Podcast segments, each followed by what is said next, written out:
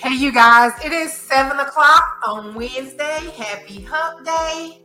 I'm ready to dive into today's show. I have some things to say about some people that I don't like, so it won't be kind. Um, but I think we all will have the same things to say about the same people. So let's just jump into tonight's conversation. Hey, darling. Hey Bubbles, how you doing? And yes, I have no kind words to say for almost anybody except unless it's Finn or Douglas. Nothing.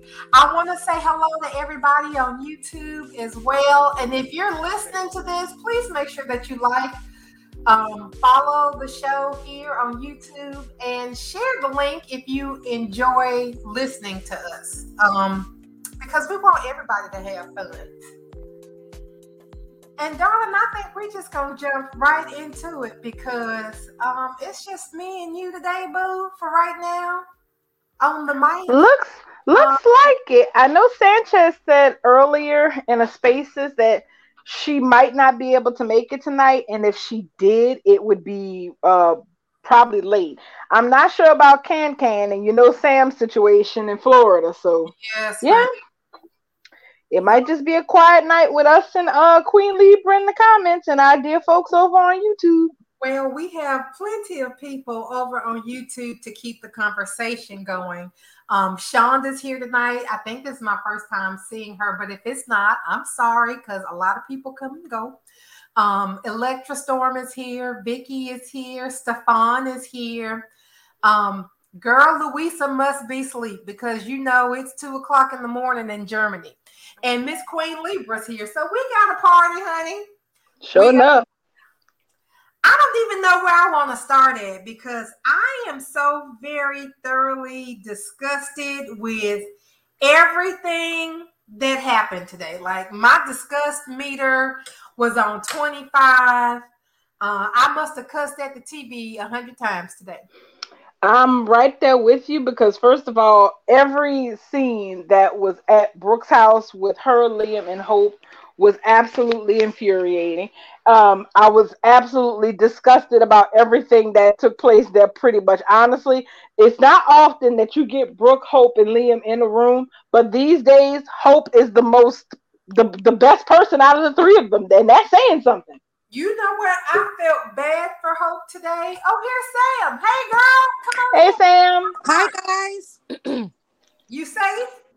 Yes. Um, I am in Clearwater, and I'm trying to look out the window, trying to see what it looked like out there.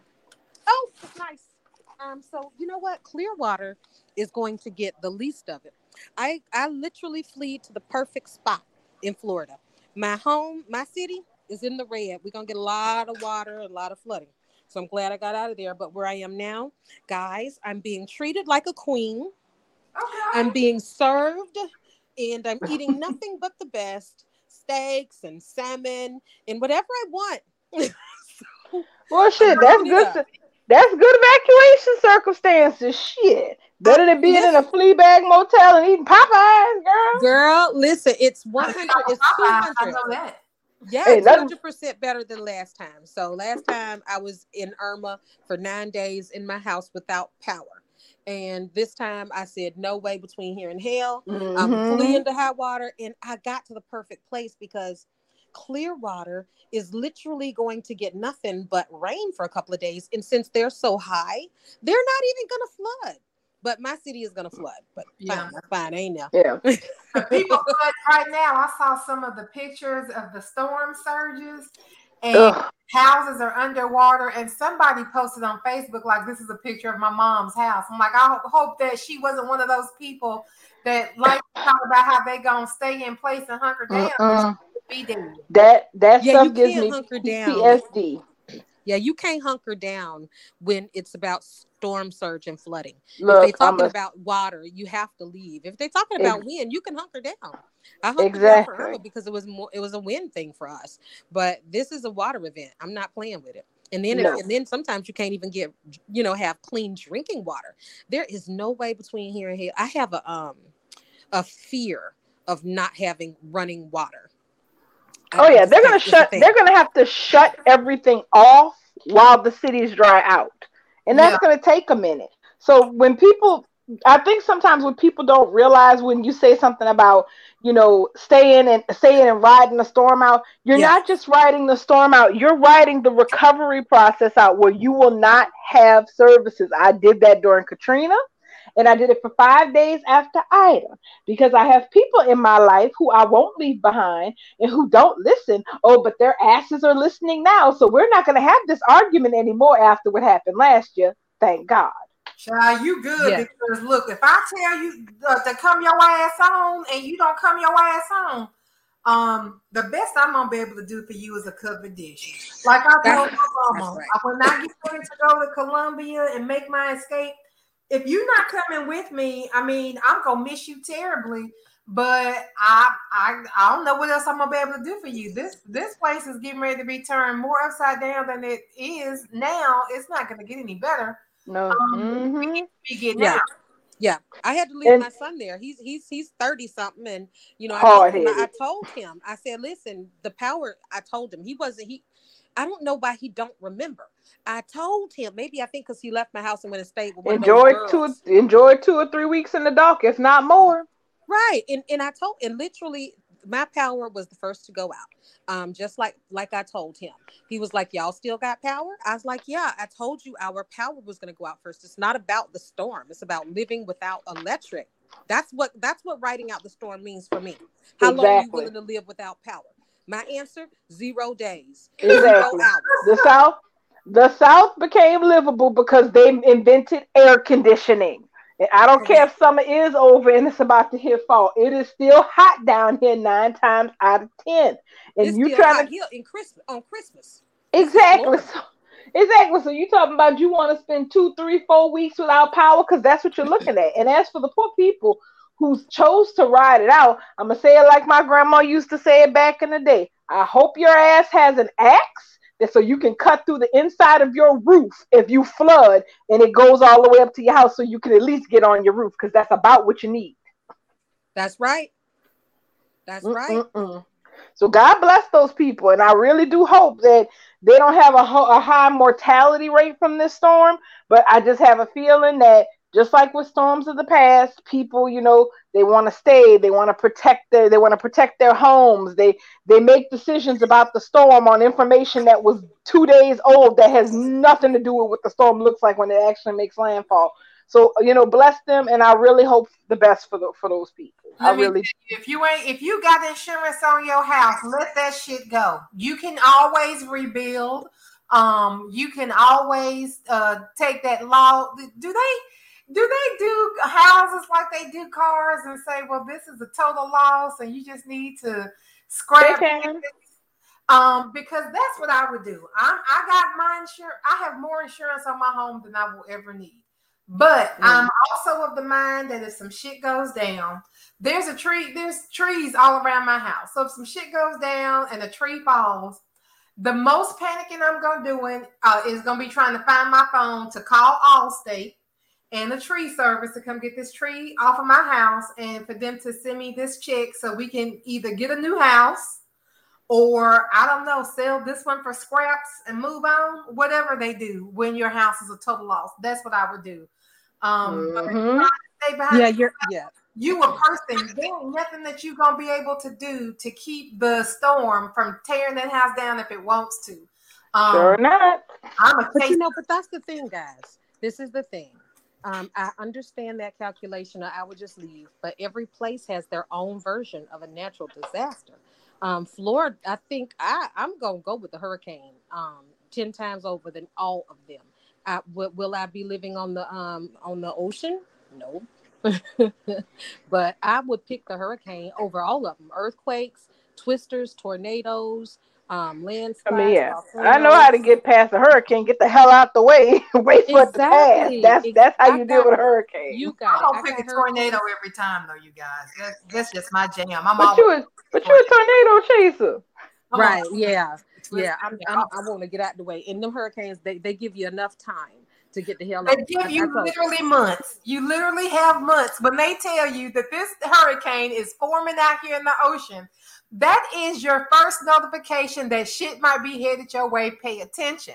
Once it starts creeping closer to like Jamaica and Cuba and the Bahamas and the Virgin Islands and all that little shit out there that's to the right of Florida, that's when y'all start to need to be start thinking, you know what, we might need to pack our shit and just, you know, off the road a little bit. Every June we get a get a plan. We always have to get a plan uh campaign about make sure you have a plan for what to do if you have if you need to evacuate for a hurricane. And that's been religion in Louisiana for I don't know how many decades. So yeah, Exactly. people know to have a plan, and a lot of times people be like, "Well, I don't really know what to do, bro. You know what to do. You know what the choices are. You're either going Mhm. up to Natchitoches, you're going to Texas, or you're moving over to the right to Florida, Alabama, because they're not in the cone. Make your And choice. You listen. got three directions to pick. And and I don't even do that because Florida, the our state is so narrow that it don't matter where in the hell you go, the, every city in the state is going to be affected by the hurricane, whether a little Mhm. bit or a lot. So I I, I just literally like right You here, just where- move to the going- area that has less damage. Exactly. I go to the place where it's been uh, known to be a safe place where we don't lose power for out for days, and um and it's and it's above ground. It's not a flood Mhm. So that's my plan every year. I'm so stress free with living with hurricanes because I know I'm gonna get a free vacation out of it. I don't Ain't that the truth? I don't blame you. according to the maps, uh, Ian is coming for us here in Tennessee as well, which means we're going to get a lot of the rains and storms. Of course, I'm hoping for some some spin-offs. Yeah, yeah, that it No. happened with Ida like that. Ida, after it blew through here, it dumped all that water straight across the country and was flooding people in New York. Sure was. yeah. So we're gonna get some of it too. Go up there. I looked at it in on the the, Carolinas. That's right. I looked at the radar today, and I was like, "I'll be damned." It's um, we like we in the the you know how it projects out, and the bottom of it kind of opens up a little bit, and it curves around, and some of it comes um. I guess that's what is that over there? East Tennessee, from Middle Tennessee to East Tennessee is supposed to get like rain and stuff, but we'll see because it's still a couple of days. It might die down. Um, we don't even know. The jet stream might change it. Mhm. I don't know. But um this is this is kind of late season for tornadoes, but they're still possible. So I'm gonna hold out a little bit of hope that we get something. I know Yeah. I, I sound crazy and everybody No, like this. everybody, they got hurricane hunters, so I know damn well they got um they got tornado hunters. Shoot. Yeah, honey. Um, they make movies about the tornado chasers, so I don't know what they what the hurricane people do. Um, I, Yeah, I- the hurricane people down here in Lakeland, Florida. That's what they Mm, cover. That's where they based that. Jim on. Cantore out there playing with his life for the 80th consecutive time. That is my baby daddy. I the, the, when I met Jim Cantore, I thought I was going to die. And he's a little man. Like I was like, well, I can pick you up and put you in my pocket and would nobody ever know. And they're looking at me like, is she really talking to Jim Cantore? Like, I am. This is my baby daddy. What you talking about? You you don't get to meet your baby daddy every day, okay? Well, yes, you can if you do. I mean, if, if it's your baby daddy, yeah. But this is Well, you know, a br- tree branch almost took your baby daddy out from here. I'm my chest watching Jim in these storms. Like, if you don't chain yourself to something, because he really is a pocket sized man. I'm five nine, and he's a couple of inches shorter than me. And it was just the darndest thing. I'm standing there like, you just titty high, ain't you? I could put you in my pocket. And they're like, um, nobody's ever talked like that in the National Weather Service Bureau before. Ma'am, are you okay? Yes, this is Jim Cantore. You got to shoot your shot when you're shot. right. Hey, Well, you listen, gotta but keep me that and you on the same page. I'm on the same page with you right there on that. Honey, If it's, the- a, if it's a dream come true, you're gonna have to shoot your shot some way, even if it's just a damn Hey. wink. right? Hey, it is what it is. and they're walking at this man. I'm like, um, so you single? What you doing when the storm over? Mm, you're gonna be flooded in that hotel. You might need something more than just these wet ass streets, Mister um, Cantore. You at the Holiday Inn of the Embassy? Well, he gonna be at one of them strip clubs after the um um after the I, I moves on across the bay. He'll be at a strip club before. Well, honey, but if they still even open, because they didn't close the Waffle Houses, and once yep, the Waffle House closes, that's it. That this a wrap. It's a wrap. When they started, when the Waffle House Index came out and they was talking about shutting them stores down across Florida, I was like, yep, this shit is fixing to be devastating. Jim Cantore is there, and the Waffle House. Waffle House is closed. All bad signs. Whatever you believe in, you might want to throw some extra money at it, um, because it to do some real damage. Okay, well, we can talk. Now back to yeah, back to we we've covered current events and natural disasters, but back to the show. So Sam, I know you because of your news coverage, you didn't catch both, but were you able to catch it uh later on? I did. I watched it on Instagram. Well, okay, good. Awesome. Pissed off together because I yes, ma'am. Start with so this didn't even happen on the show, but this was a fan theory that pissed me off today, and I was like, you know what? If they do this bullshit, I'm done with the show. Mm. So, um, I don't want to get her name wrong because she follows me. Was it Elizabeth? Yes, it was. it was Elizabeth. Elizabeth. She was like, "What if Thomas actually did make the phone call using that voice app. And I sat there and thought about that shit. Like, you know what? That is something that they would do to throw Thomas under the bus because at the end of the day, only seven people knew about this incident with the knife. Liam just found out today. Mm-hmm. Um, Hope just found out today because they still on the same day, right? Yes. Liam and Hope just found out today. Uh, Steffy and Taylor talked about it today. Um, Thomas um, and Ridge talked about it today. There's seven people who know. Now, but you can't add Taylor and Steffy though. I did. Taylor, yeah, Taylor and Steffy oh, know nothing know. about CPS. They don't know about the CPS part. About the knife right now. I'm just talking about the knife right now. Oh, okay. So only seven people know about the knife. Out of those seven people, five of those people have alibis. Taylor and Steffy were at Taylor's office talking about the knife. So they don't even know anything about the CPS threat, period. So they're mm-hmm. completely off the table. Mm-hmm. Liam and Hope were in the office. Uh, Liam was chastising Hope. So we know he didn't call and she didn't call because she wouldn't call. And he was too busy telling her that she too stupid to recognize the red flags flying in her face. Mm-hmm. Um, and and and Ridge was at the house with Douglas playing chess with the apprentice and losing 67 to 5. Them people mm-hmm. got alibis. Brooke doesn't have an alibi because she left the office with her phone.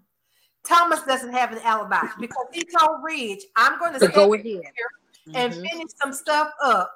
And right. then I'm going to come back to the house. So them mm-hmm. the only two people that we don't know what they where they were or what they were doing.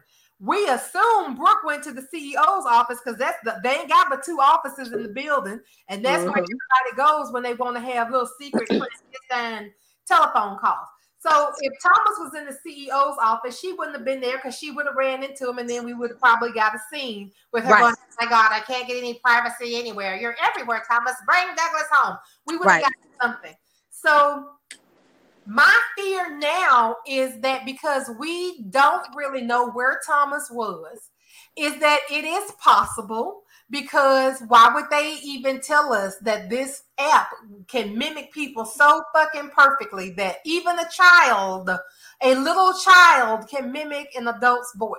So, my fear is that Thomas has sat there with this thing this app and he has called CPS pretending to be Brooke so that his daddy will fly off the handle and be closer to pushing Brooke out of their lives.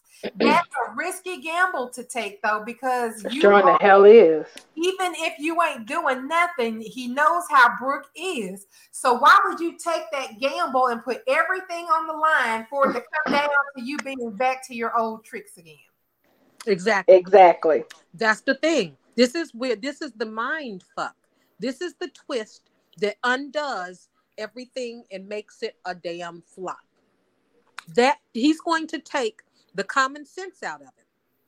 Thomas is in the position of strength right now. Thomas is living with his um, granddad, with his son, with Hope's approval right now. Mm-hmm. Thomas is has his family and all supporting him. from Eric all the way to Zende. Thomas's parents are getting closer and closer, and he is seeing it.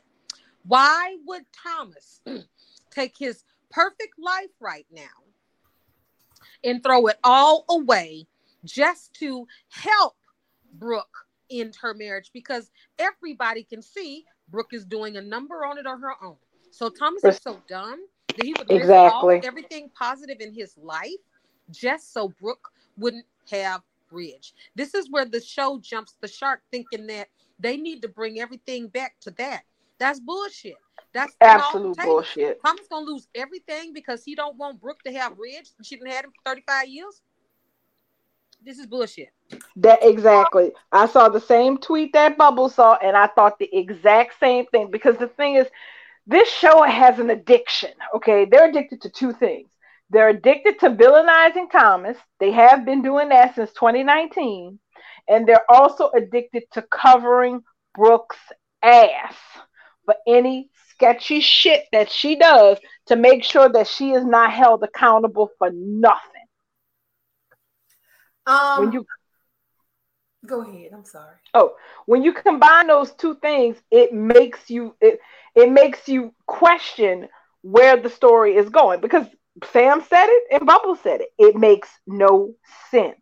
Brooke is busy torpedoing her marriage just fine. Nobody has to do a damn thing to wreck Bridge. Bridge is wrecking itself just fine right now, and it needs no assistance, no help alongs, no pushes from anyone. It's all going down the tubes just because of who Brooke and who Ridge are. Taylor so for them, hmm? Taylor hmm? even said that the other day that if if if if her Brooks' marriage is fucked up and in trouble, she ain't got nobody to blame but herself. She's doing it. She's doing it. Correct. And and Steffy so, repeated it that if Brooke continues to um, tell Ridge that Thomas is a bad father that can't parent his son, is going to push him away. We all agree that Brooke is wrecking her own marriage. Thomas need not lift a damn finger. He ain't got to do nothing but breathe. Exactly. He doesn't need to he doesn't need to entertain her with conversation. He doesn't need to humor her with kindness. I would be talking to this helper so funky, she would be crying out of both of her eyes. Why the like hell he did? Like he did. Right. Why did he put you up in my granddaddy's house talking about bring this back?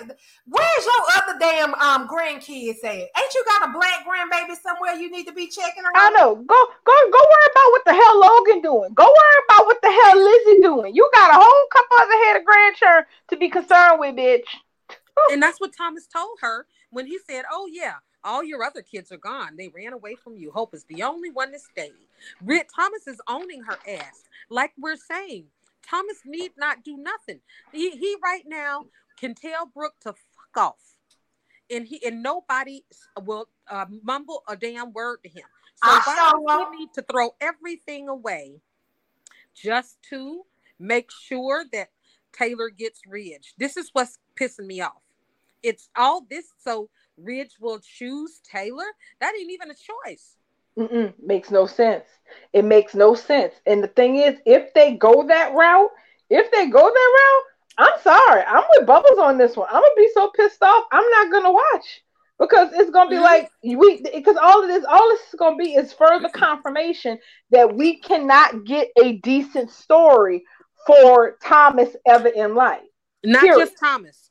Um, they making a fool out of Taylor, mm-hmm. making a fool out of Steffy and Finn by extension, um, throwing Thomas completely under the bus. Eric mm-hmm. has taken Thomas's side. Even Zende is like, yep, the family is coming together. So they would throw the whole damn Forrester clan under the bus just so that Brooke can have a, a story to be reunited with her destiny for the uh, billionth time in a row. It for them to add insult to injury because Hope already had Douglas 100%. They're gonna take him from Hope just to give him give him back with 100% custody and the 100% sole custody she had before, physical Probably. custody she had before. Probably. Mm-hmm. Up losing so, his all to fucking together.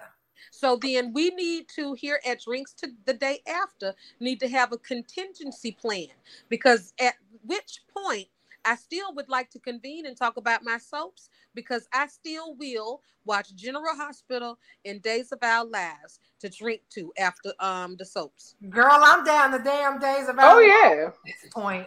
Um, because General Hospital, I don't care anymore about General Hospital unless this hook uh, assaulter, only one person is dead, so it's not a serial killer. Only this, if this hook assaulter does not turn out to be some combination of Esme, Ryan, and Rory working together, I don't give a fuck about General Hospital anymore. I don't care who Trina Daddy is. I don't care about truck nuts. I don't care about Nina and and Sonny. I don't care about big haired Carly and her big head kid. I don't care about uh, Tasha. I don't care if they bring Brando back. I don't care about Cam. I don't care about what his name, the other Finn. I don't care about. I don't care about none of them bitches. Nobody, none of them. They can bring um Franco back from the dead. I, I, Roger Howarth ain't been on the, the the screen in almost a month. I don't even care anymore. So right now, the only thing that's holding my interest is Days of Our Lives and Hulu. And if Days of Our Lives fuck around and fumble the bag, I guess we're gonna be starting talking about prime time shows because I'm gonna be. I guess so. We go. That's that's that's what we're gonna come down to because we're gonna have to start picking some other show, shows to talk about. I think no. that Ron Car- Carlivati is going to keep us with something to talk about on days. If we all can agree on days, I don't have no Mhm. issues. Yeah, that must be I'm- what it's I'm gonna really be. going with Days because I feel like Ron understands, and now that it's streaming, he is really going to give his fans what they want. I heard Cady been showing her ass. I saw Cady. I, I got caught up up until about the 28th, if I'm not mistaken, on days. Um, and I love the binge effect on um um uh what is it called Peacock. I Mm-hmm. am loving the fact that um, I can get all my days back to back binged. Uh, I don't even know if I got commercials. I think I got commercials that don't even seem like commercials to me. Seems to fit right into my life. So um, I am all in two days, and I believe that Ron is gonna give us what we need. And, and Cady McClain showed her ass when Gwen um, caught her with them pills. I heard that she further showing her ass even after that. So um, I have to get caught up on days while I'm on vacation. What I Well, done you know how that is. That's Cady. Cady always gonna show her ass. what I done told you about Cady motherfucking McClain, honey? She don't. She's not coming out of the house to be basic. B- bitch, what? Say it one more time. Wait, the Cady motherfucking McClain is What? not coming out of the house to be basic. Correct. The Cady motherfucking Emmy winning McClain Yes. is not fixing to roll out of her bed, beat her face, and drive to work to be average. No, no, ma'am. She no, is ma'am. the best recast since Krista Allen. I don't care what nobody says about uh what the uh, Melissa Reeves. Okay, girl, you I, had your I know. chance. She's for the birds. I never liked her. Honey, Cady McClain has made me forget that Melissa Reeves originated. Is Jennifer Rose. Okay, listen. When I seen Jennifer. Rose standing up there with all her blonde weave all the way down to her waist, uh, reading a motherfucker, I stood there. I said, "You go, bitch. You go." Let I me stand tell bad you, bitches, she okay. is one. Yes, honey. That was the best decision that they made was letting um what uh uh Melissa Rivers. Girl, Mhm. go, go on back to Nashville. You know she lived right up the street. Go on I know she do. I know. I know that. I knew that. I knew that she had to be besties with him. Go, go, go on down there and stay in Nashville, and we gonna have the motherfucking Cady McClain. up here, and she's gonna, she's probably gonna bring us another Emmy girl. I heard So, this. I heard that her Mhm. performance over the past few days with um uh, Marci Miller, um um um Abby's Ghost. I, I am hearing things about it, honey. So that's why I'm saying I am definitely gonna catch up because I'm hearing Cady out there doing things. T H A N G S. Uh, T H A N She doing all the things. Yes, honey. All the things is what Cady McClain is doing. Um, I, I, I've been drinking her bath water since Dixie Cooney. Okay, You yes, me too. Since Uh, and, Dixie and Rosetta Cabot. showed up in Rosetta Cabot. yes, ma'am. a cabot. All Yes. bath water. Now, what? Who was her man? Was it Craig Montgomery? Yes, honey, Craig. Yes, she was married to Craig. Um, now wait a minute. Now on one of them shows, wasn't she on a show with Roger Howarth? Why am I? Um, Why am I? See, was it yes? Because Rosanna had to be on that show with Yeah. um, as, Roger Howarth. as the world turns, yeah, That's he, that's the right. That's right. it- That's right. Didn't because Roger Howarth wasn't he um he was Oh. Paul God. Ryan. He was Paul Ryan. Paul Paul Ryan? Sexy Yes, Ryan. he Ooh, was. girl, I he was I yes, he was the, you're right. He was the second Paul Ryan. Yes, and I've been wanting him to be my husband since then, honey. I've been wanting him to be my husband since Todd Manning, actually. I'm gonna be real honest. When when Todd Manning attacked Marty Saybrook, I was so fucking torn because he was horrible, but he was so hot, and I was like, He was. I was like, I don't think I'm supposed to be having these torn thoughts But I about think fucking that, I think that, that I think that was his appeal. I think that every woman felt that way about Todd Manning, the type of man that you ain't supposed to feel safe with, but you can't help that he turns you on. and then they put that damn scar on his face. Yes. Oh, baby. You bringing back some good memories. I'm not even old enough to be having these kind of thoughts about Todd Manning, but I'm I'm I don't I don't ooh Todd Manning, Todd Manning was a character. Todd Manning was a character among characters, and Roger Howarth embodied he man, let me tell you, I still will drink his bath water. I don't care if Roger Howarth come back 10 motherfuckers on GH. I'm gonna stand all of them. Yes, I do like Austin too. You know what though? Uh, if it ain't Esme, Rory, and and Ryan, who is also uh, Cady McClain's husband in real life, and was also at one time um her husband over on the as the world turns. um, Correct. Jon Lindstrom. Jon Lindstrom. Yep. So if if it ain't them out here doing it, I would hate to believe that it was Austin and that man because you know they were out there talking before Carly got attacked. Not Carly. I keep calling her Carly. Ava. She was on in Springfield. Yeah, Ava. So when Ava got attacked, I was like, well, he ain't really got no reason to attack Ava, but they were out there close to where she was. I'm not understanding. And so then he disappeared, and ain't nobody said nothing about Austin. He's supposed to be dating Maxie. Now listen, especially if they got some kind of chemical or drug on the hook, um, Mhm. especially if it can't be detected, a doctor would be the type of person that would be able to concoct some kind of a chemical that can't be detected. But they still don't know why. Oh, um, what's his name, Dad? What's his name? Brando. Yeah, they said that they did they did figure out that there was something on that hook, but they don't know what. right. That's That's what I all. mean. Yeah. So really, but you know what though? That's a come I had brought up. Um, Peter and them Faisons, they always fooled around in them kind of um, um, didn't wasn't them the ones that always fooled around with toxins and stuff? Nine times out of ten, yeah, the Cassadines were more into world domination shit than you know poisons. Uh, the the Faisons were kind of had like this Borgia thing going on for a Well, while. who was the one with the poisons? Who was who was the one that gave that toxin to um Chase? Who was Okay, behind that Chase what's toxin? that? Wasn't it um the, it was it, before my time. it was Peter. It that's what I keep y'all. Peter? I keep think it was y'all Peter. I keep getting Peter vibes when I hear about this mass murderer in GH. I swear I keep getting Peter vibes. And you know what?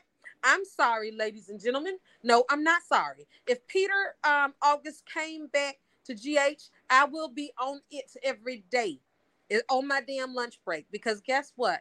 I love Peter August. I love the way he loves uh, to villain. When I say he loves to villain, I think he gets a hard on when he's villaining. And I love a villain that loves what he does.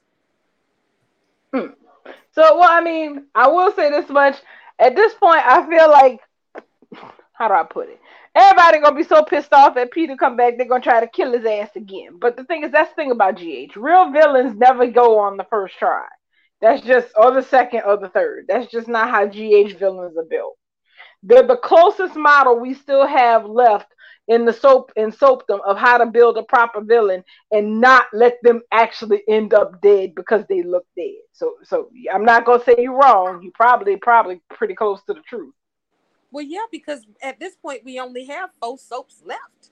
Now, who is the oldest soap villain of the soap villains that are still alive and left? Um, uh, we know GH has been around for 59 years. Uh, both uh, uh, uh, Dave's been around for 55, um, 55 for YNR and 35 for Bold and Beautiful. all the good villains are dead. The lo- the oldest villain right now is Sheila Carter. Original villain no, right now it's gonna be one of the Cassidy. You Uh-uh, serious? You serious? Yes, You ma'am. tell me GH doesn't have a villain right now that was around in the 80s? I Or the mean, let's see. Is Helena dead? Helena Helena ain't been on. The, ain't been on. the- Ain't been on. the- Okay, then yeah. Helena Because they- Cassidy, she did. Didn't they have her? Yeah. Um, she was at Luke's funeral on tape, right? That well, was yeah. Helena? Then Wasn't then that that's it. Because they because they killed they killed they all most uh, most of the old Cassadine villains are dead. Stavros is gone. Helena is gone. Uh, Cesar Faison is gone. Yep. I So remember Cesar. yeah, so that's pretty much it. And- Victor So we only got Cassadine. new villains on GH. Well, no, Victor Cassadine was created in 1981 by um Thaao Penghlis, the guy that plays Tony DiMera on Days On, of Our on Days Lives. of Our Lives. Yeah. But So wait a now, So Vic- Ty was a writer? no, he he was the originator of the role. Oh, the stop it. original Okay, okay. And so now, um, Charles Shaughnessy, who used to be um fucking uh, oh god, what was his Somebody name else on on Days of Days. Our Lives? He was He was um, he was on uh, he was somebody um on Days of Our. Lives because he just did the Peacock stream. yes. Uh, hold on a second. Um, stop talking. What was his name? Oh my god. Wasn't he Shane? Shane, thank you, Shane Donovan. Shane Donovan. So he is a new actor in the old role. So Victor Cassadine is the oldest, is the oldest villain right now, but not the original actor. Sheila hmm. Carter is the oldest villain played by the original, Original portrayer. Okay. So, you know, Brad Bell has the luxury right now of having the villain because let's let's keep it real. Sheila has been on all well, not Sheila. Kimberlin has played on all the remaining soaps. She's the Kimberlin, wait a minute, was no, she wasn't on days. no GA. She was on She GA. did GH, YNR, and Bold, but not days. Right. So as Sheila though, she has been on YNR and Bold. Mm-hmm. Yeah. Mhm. Okay. So now is the time because right now I can assure you guys, um, I, I, I was tweeting it earlier too. I am already losing interest in um, Thomas Hope, Douglas Brooke, um, Ridge Taylor. Eh, Because I already can see that the stakes are going are low because it's all going to boil down to Brooke's destiny, which is so weak when we're talking about Thomas and having custody of Is- his son. Yeah, that and we don't trust the show to handle this properly. To actually let the chips fall where they may and let people who want to do shitty things actually be responsible for the shitty things that they say they want to do. right instead of um they create they they they they basically create a a, a situation and an atmosphere of negativity and then sit there in it and uh, and and just wait on everybody else to respond and react to the negativity so you can sit there and then play the victim but i just i'm not going to be interested in it because at the end of the day what's the point we just to end up where we started um on new year's eve Well, all I know is this much. By next Friday, we're going to have an answer to this question because Taylor gonna have her ass in Aspen. Ridge is gonna be and run his ass to Aspen, and also Ridge will have um got next week. He will have investigated to try to find out exactly what happened with the CPS call and uh, that spoiler about you know Ridge hearts breaks when he finds something out. So we're gonna see because my thing is, if it starts to turn toward, if the worm starts to turn in the direction of, okay, so yes, the call came from, the call was that, uh, yes, the caller was identified as Brooke Logan. She's the one who made the call. We already know that it's not going to be that simple and that they're about to throw Thomas under the bus, to which, yeah, I'm going to be like, mm hmm, y'all keep doing that. Maybe I'll come back in six or seven years if y'all haven't been canceled by then. Cause yeah, no, y'all on some bullshit. So, mm-mm-mm. Yeah, Let's- I am not interested in them doing anything else negative to Thomas. no, is it? Cause to me, it's like this. If that was the case, why the hell did they bother with the semi with the semi redemption of him getting Bill and Liam out of prison?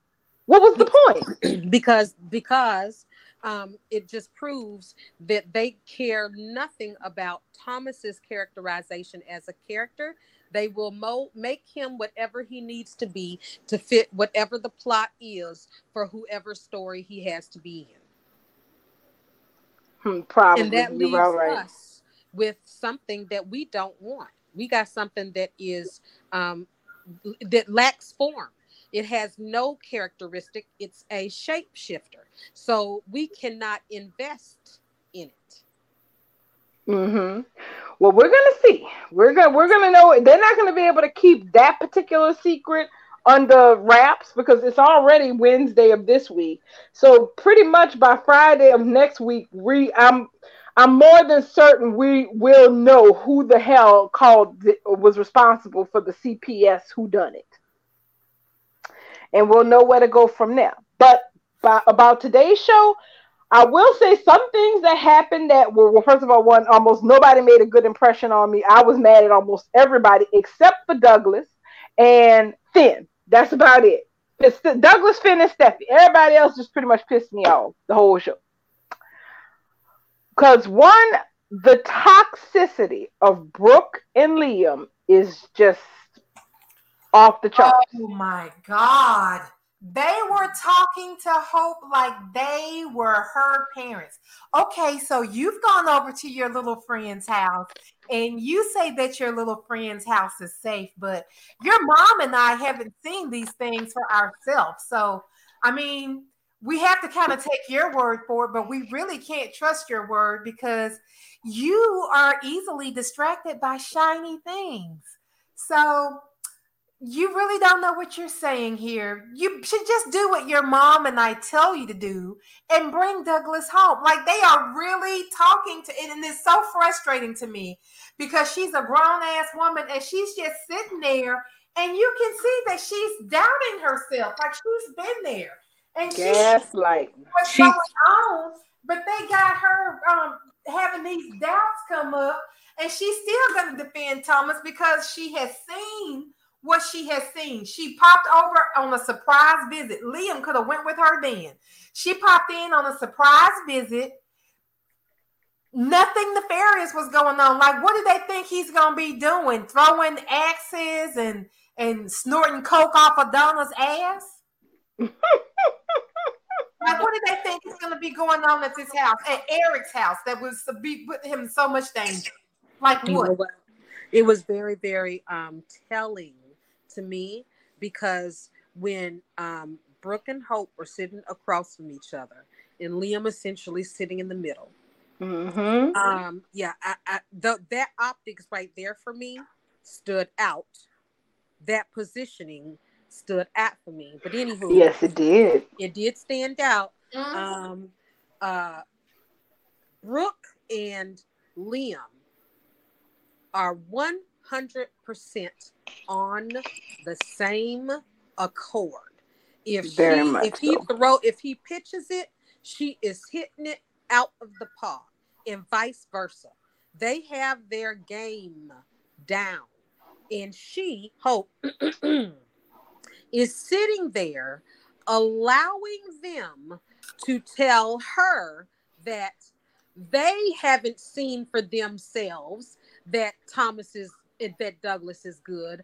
Only she's seen it with her own eyes that Douglas is good. Did y'all get that? Yeah. yeah. That's what I Oh yeah. That's all I'm saying. They um they are treating her like she's some I don't know, like some child who can't think for herself. Right. But it's even worse than that.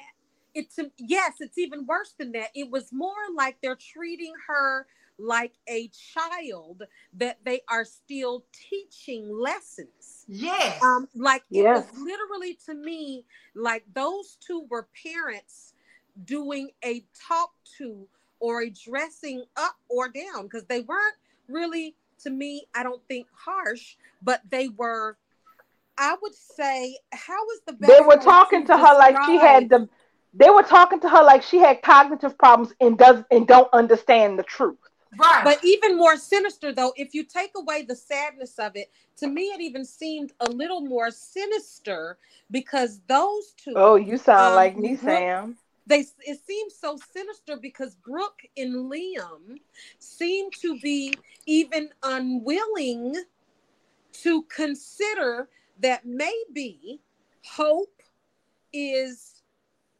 smart enough to be able to tell that Thomas is slipping back into his old ways. It's it's even it's so sinister to me. I, I, I just it really You weirded heard me what he out. told her. You know, You heard what he told her today. Oh, but you said this before. You you said this before. You know we've done this before. Right, and he said that yesterday too. Remember when he said he don't want? Oh, you you said that before about he's making strides, and then he said I don't want to go through it again. So Yeah. he, I, uh, yesterday, um, and today, Liam and Brooke are, and that's what I said yesterday. Brooke ain't on the island by herself. no, she's not. Liam is Liam is firmly on Brooke's Island. This in in in in in Thomas is gonna be Hope's port in the storm. But the catch is that once all this falls into play, we will find and we will see, whether it's by flashback or whatever, that Thomas made the CPS call. So lives, it so this is where I'm gonna throw a prediction at tonight. You know it's gonna change tomorrow because that's how our soaps are. Mhm. Um, uh, to, this the chips may fall exactly where they won't all want exactly where we want them to fall, right? Mhm. Um, we think Brooke calls CPS, Ridge dumps her flat at because he just can't take it no more. He runs and chases Taylor. Taylor says no. Taylor comes back without Ridge. Ridge moves into the mansion, woos Taylor. Um, uh, Tom, Brooke is Hope is mad at Brooke, and thus also mad at Liam because Brooke and Liam are like relentless uh, dogs, and they won't let it go. And she's going to be forced to seek safety in Thomas's arms. Once we see all this play out, and Thomas has Hope exactly where he wants her, then the fl- the script is going to flip, and it's going to show and prove that Thomas made the call after all. Hmm. If they do that, they ain't got to worry about me no more. And I kind of They feel gonna like think it's riveting. and they think that it's going to be a riveting soap opera. They think Hmm. that it's going to be riveting, like it's. We twist. have been seeing Thomas get thrown under the bus every season since 2019 when the character was recast. So I so no, I don't know if to anybody who happens to be li- if anyone's out there who is listening who actually has something to do with the show with production or how these decisions are made, let me tell you in any un um uh, uh, uh, to make sure this is very clear. There is nothing fascinating about someone getting, specifically Thomas, getting thrown under the bus or to self sabotage his own life for absolutely no reason that makes any logistical sense on screen just to keep Brooke's hands from getting dirty. Because that's exactly what it's going to look like. You will But- never be able to sell to anyone that Thomas did this to get Brooke the hell out of his father's life and out of his family's life, that he endangered his entire setup with his son, his legal rights to his child that are his, and that he is in no danger of losing at this point just to get rid of Brooke, who's been sabotaging her marriage by herself all damn year long. And get this, darling. get this. You and I and um Bubbles and everybody in YouTube and in the yard. We all have watched and witnessed that Thomas hasn't done anything wrong. Now, if some may say the knife incident, because they put they set that whole knife incident up just to divide the fan base. I'm gonna I'm gonna throw that one out as a gimme. Um, so let's just even throw that in. Let's say he hasn't done anything bad ex- until the knife for all these years. Um, Thomas hasn't been doing anything bad. So just like just like J Matt said, he said he doesn't believe. He says he thinks that um the crazy is behind Thomas. At least he hopes so. Remember Mm-hmm. this right here is if Bell thinks that this is going to be so riveting because lives will change. Brooke gonna lose Ridge. Taylor gonna get Ridge. um, uh, Hope and Liam going to fall apart and grow distant. She's going to grow pro- closer to Thomas. Um, Brooke is going to grow closer to Liam, and all that's going to happen. And we see that these is this is already happening before we see mm-hmm. there's any trick that has been made, even before the CPS called in the knife, right? Mm-hmm. But they're going to flip it like now the only reason why any of those things happened is because Thomas made the call. They gonna pretend like everything that was going on prior to CPS being called um, is the reason why um, Brooke and Ridge having all these troubles. And we already know that Brooke and Ridge been having trouble since New Year's Eve, right? Exactly. Ridge ain't been wearing his ring since then.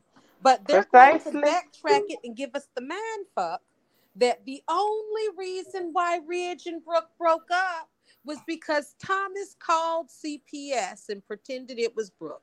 All that other stuff that we seen happen up until that CPS call, um, Brad Bell is going um, man try to man fuck us on.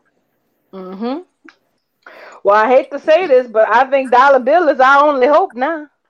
Whatever he tells Brooke next, next whatever he tells Brooke next week is gonna let us know if if if we're going down this route that none of us want to go down, and if we are, well, you know what that no, means. we won't. No, we won't know next. We we don't necessarily have to know next week as well. I mean, well, if it turns out that the person who called wasn't actually Brooke or someone impersonating Brooke, I mean.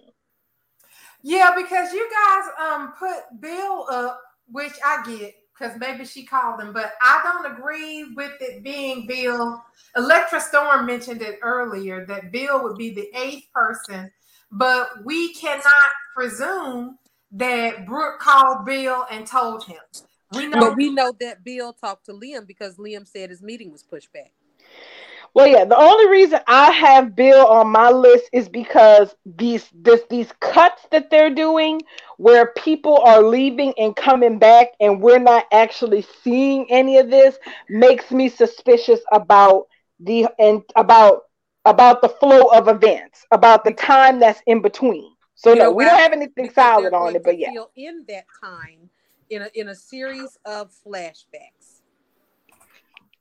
Yeah, so that's really the only reason he's still on my list. And that I feel like Bill would do something bigger than calling CPS, though. I don't know why, but I just feel like if he was involved, I feel like he probably would have gotten somebody's face or something but he has been Loganized. But this, you know, doing this seems like petty bitch shit. But they did. Well, he had. Well, he been licking Brooke, Brooke, Brooke, uh, Brooke's boots lately, so that's kind of right up his alley for petty bitch shit, though. Now, I mean, Bubbles have been saying the whole time she think that Bill is a red herring. He has been up in him, but she has been pretty consistent. She thinks he's a red herring.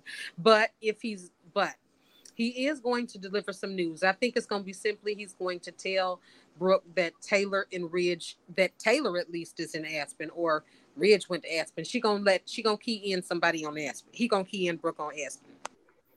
Right, maybe because I, I do. I am curious about what the surprising news is. Because even if it clears Brooke that Bill did it, it still looks bad because why are you running around telling everybody that Thomas uh, was being threatening with a knife?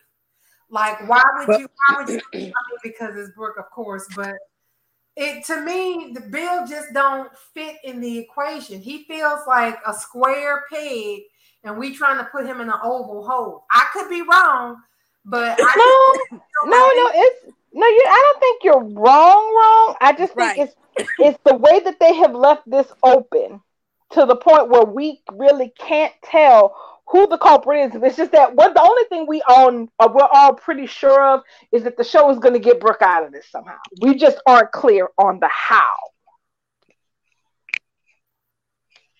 That they're going to come up with some sort of excuse for why she's not the one. She's not she's not the person who did it.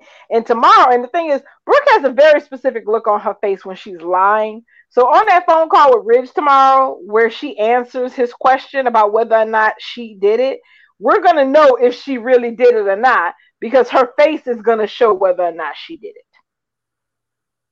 Y'all, hmm? the face today. Mm. Go ahead. Um, I'm a little bit sick. I just saw something horrible that just came across my feed. You What? sick? Y'all, Don't I got a sensitive nature, so if it's disturbing, don't tell me. I go put it on mute or something. no, Coolio died, y'all. Oh no! Oh no! Well, wait. No. Huh, Coolio. As I walk through the valley of the shadow of death. I That took I a cannot even believe it. And realize there's nothing left because I've been, yes, honey, he was 59. That's what I was getting ready to say. Coolio ain't that. I didn't think Coolio was old. Y'all, I Well, we don't we don't seem to um have um is unfortunately Longevity. right. Um, my especially the women in my family. It's just that's how come I think I'm as wild as I am because I know that tomorrow is not promised. I mean, seriously. So, yeah, I, I I I hate to hear this kind of news because you know it just brings brings in you know that um It makes me sad. yeah that that's that's this September has really been slapping me in the face. Um, I ain't need no more slaps in the face. Thank you very much. Like it's always something, child, right? always something. Always. He had a heart attack. Mm. Yeah, I'm reading. They said it was cardiac arrest, and he was, and it was, he was, he was pronounced uh, dead at the scene. Oh God, well, but, well, I really feel for him and his for his family. Mm-mm-mm. Well, Bless those people.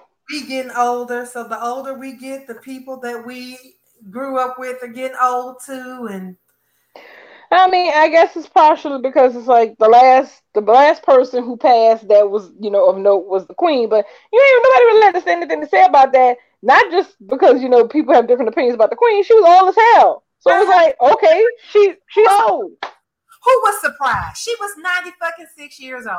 Exactly.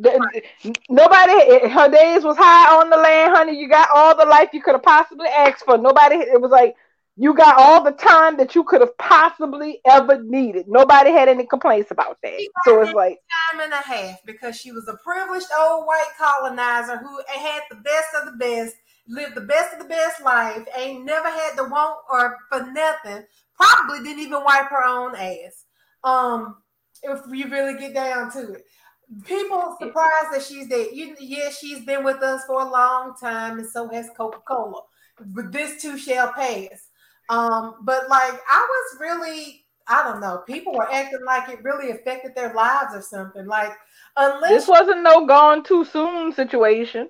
right, this was gone gone too soon, went out the window about 30 some years ago because her people last longer than fucking zombies on the walking dead. Um, they talking about Charles now with his yeah, y'all seen his hands and his feet. That man needs to be somewhere with a, a hose and him sucking fluids out. He next. Don't get don't get comfortable because his ass walking around. he- You remember when Howie Mandel used to blow up the balloons and put them on his head? hmm That's what his fucking hands and feet look like. Hmm. Camilla, I try not. I try not to look at his ass too much because his face is just whatever. But yes, you're. Oh Lord, what kind of sausage? Camilla, Camilla need to be uh, massaging his hands and feet with Epsom salts and tea tree oil every damn night because th- that shit got to be uncomfortable. That's more than that. Ain't just no damn edema. I mean, damn. That nigga fixing to die.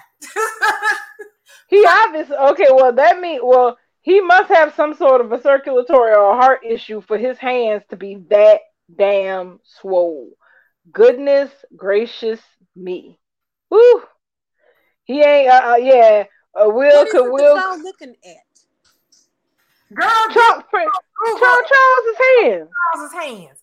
Go to Just go, go, go. Yeah, go on, go on on Twitter and just type in King or Prince Charles's hands, and it's gonna be like the second picture you see. Child, y'all know it's I'm on evac. I ain't got nothing but my phone.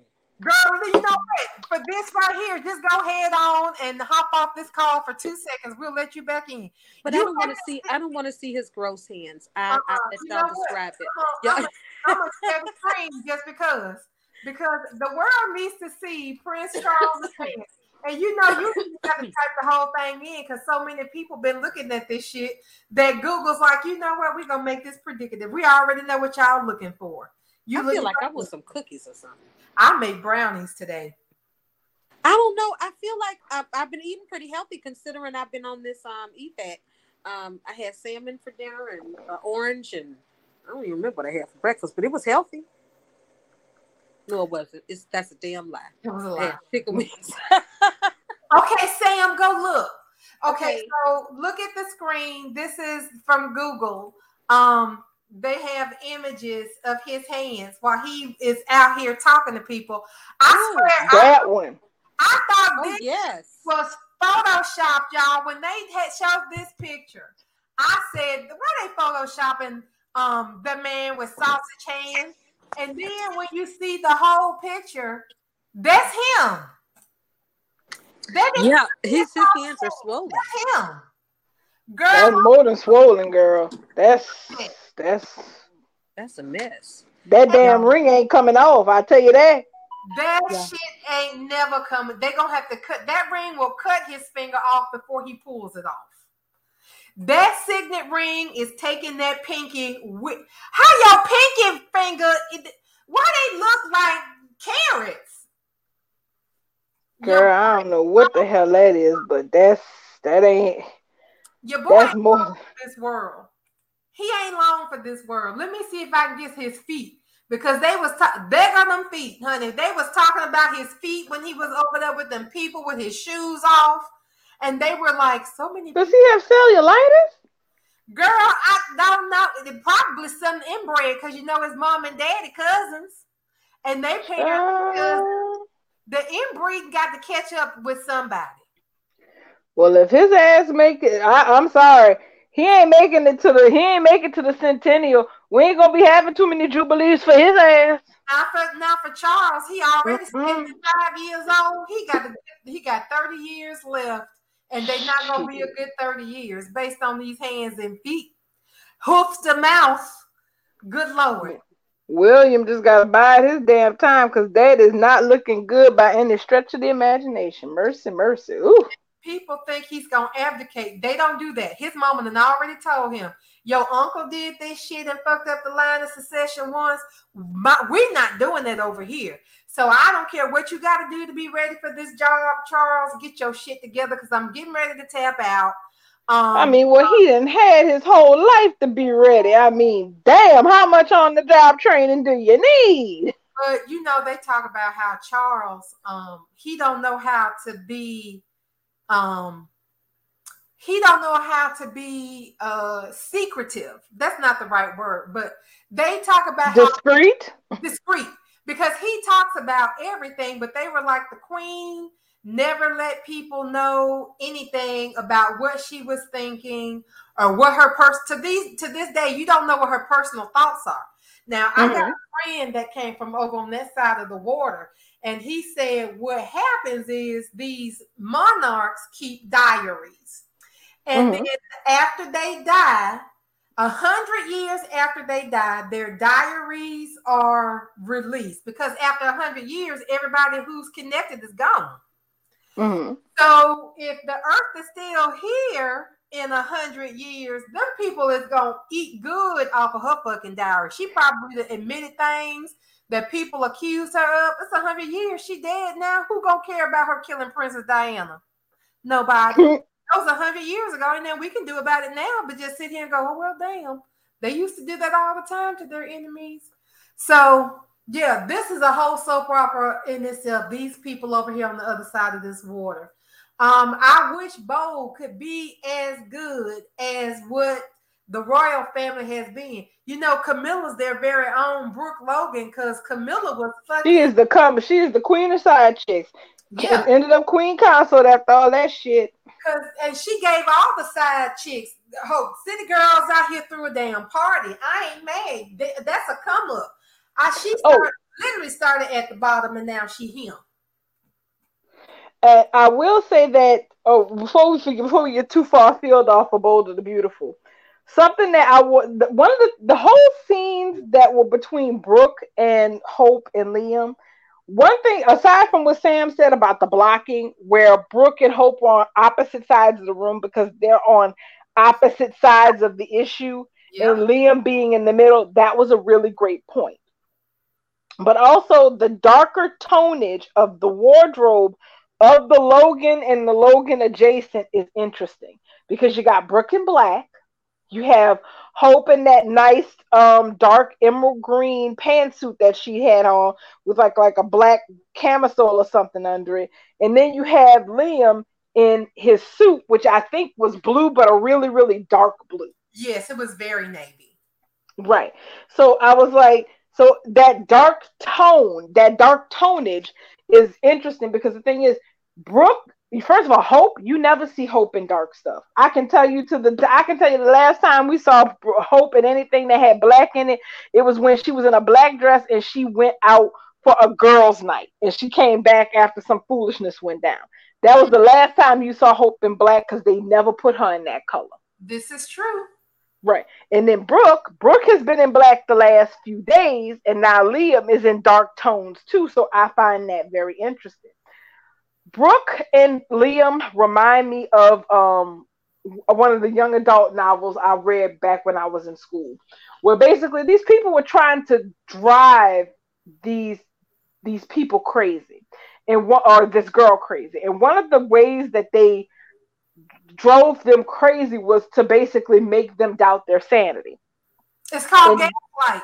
Yeah, gaslight. One of the things that they did was that there was a painting in in the room where this girl stayed okay? And it was like a painting of waves uh, on the ocean. And what they would do was they would switch the, that paint they had more than one painting where the waves were in different positions and they would switch the painting back and forth and make her think that she was seeing something that wasn't there that one night when she went to bed if she looked at the painting, it would be like, okay, the waves are crashing down on such and such. But then when she woke up in the morning, the waves weren't like that. And if you and if she asked anybody in the house who'd ever been in that room, they would tell her, well, no, that's what it always looked like. Even the other people who stayed there who'd seen it was like we've never seen it look any way other than that. And she started doubting her sanity. That's the vibe that I get from Brooke and Liam when they're dealing with hope. Yes. Yes. That's Very why I said it seems sinister. I felt that too. It was really weird. Very creepy. It, yeah.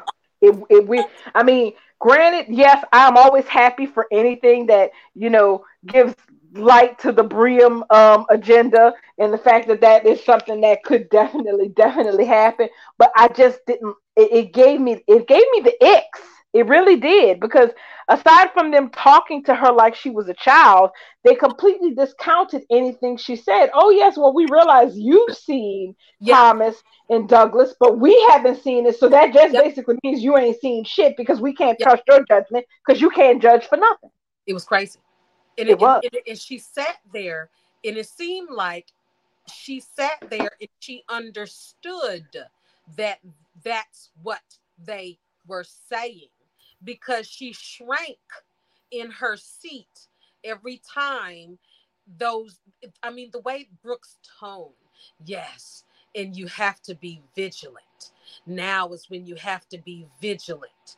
And and, and Brooke's tone was very dark and deep and and and she would cut over there and look at Liam because Liam would be in 100% agreement um still talking to her like an idiot and you know like all slow like she's you know special needs it really was a scene Mm-hmm. It was, and it, it and the thing is, it didn't just stop with Hope. That's the crazy part. They even discredited Douglas at his little big age. Yep. Douglas doesn't know what he wants. So they could trust Douglas when he was sitting there singing like a bird about baby Beth being alive, but he wanting to stay at his daddy's house must be because he's being influenced by somebody. Right. Mm-hmm. He can't know. He can't. He can't know what he wants at this age. He can't be making these types of decisions. He's just a kid. Yes But y'all was all on his dick when he was sitting there telling you about uh baby little baby Beth is alive.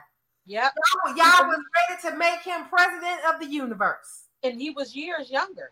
He, Right. He, he was like five then. He was half the age he is now because this little boy about eight, nine, ten years old now. This ain't a 6 Mhm. Yep. This is a I'm going to school writing in cursive, doing uh uh double number multiplication and long division. This little boy looks like he's in third, fourth grade. Exactly. He whooping old people ass at chess too. And playing chess. I mean, come on, Bobby Fischer. Oh, It- yes. it- oh, yes. So he's not. So I mean that that that too was disturbing. And you caught that part when when Hope was Hope got defensive. Hope got her back up for a few minutes, where she was telling Brooke, "I'm his mother.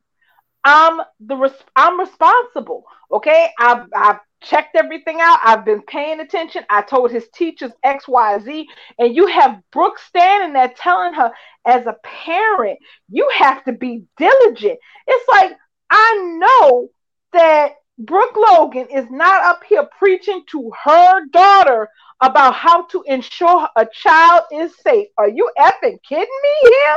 You. Girl, the audacity. Woo! I'm like, your child, I mean, didn't your children almost burn down your living room, girl? That's how come I keep saying that Thomas is going to be a port in Hope Storm because Hope is going to be so frustrated. She's going to be as frustrated with Brooke and Liam as we are. You better believe it. You can see it in her face now.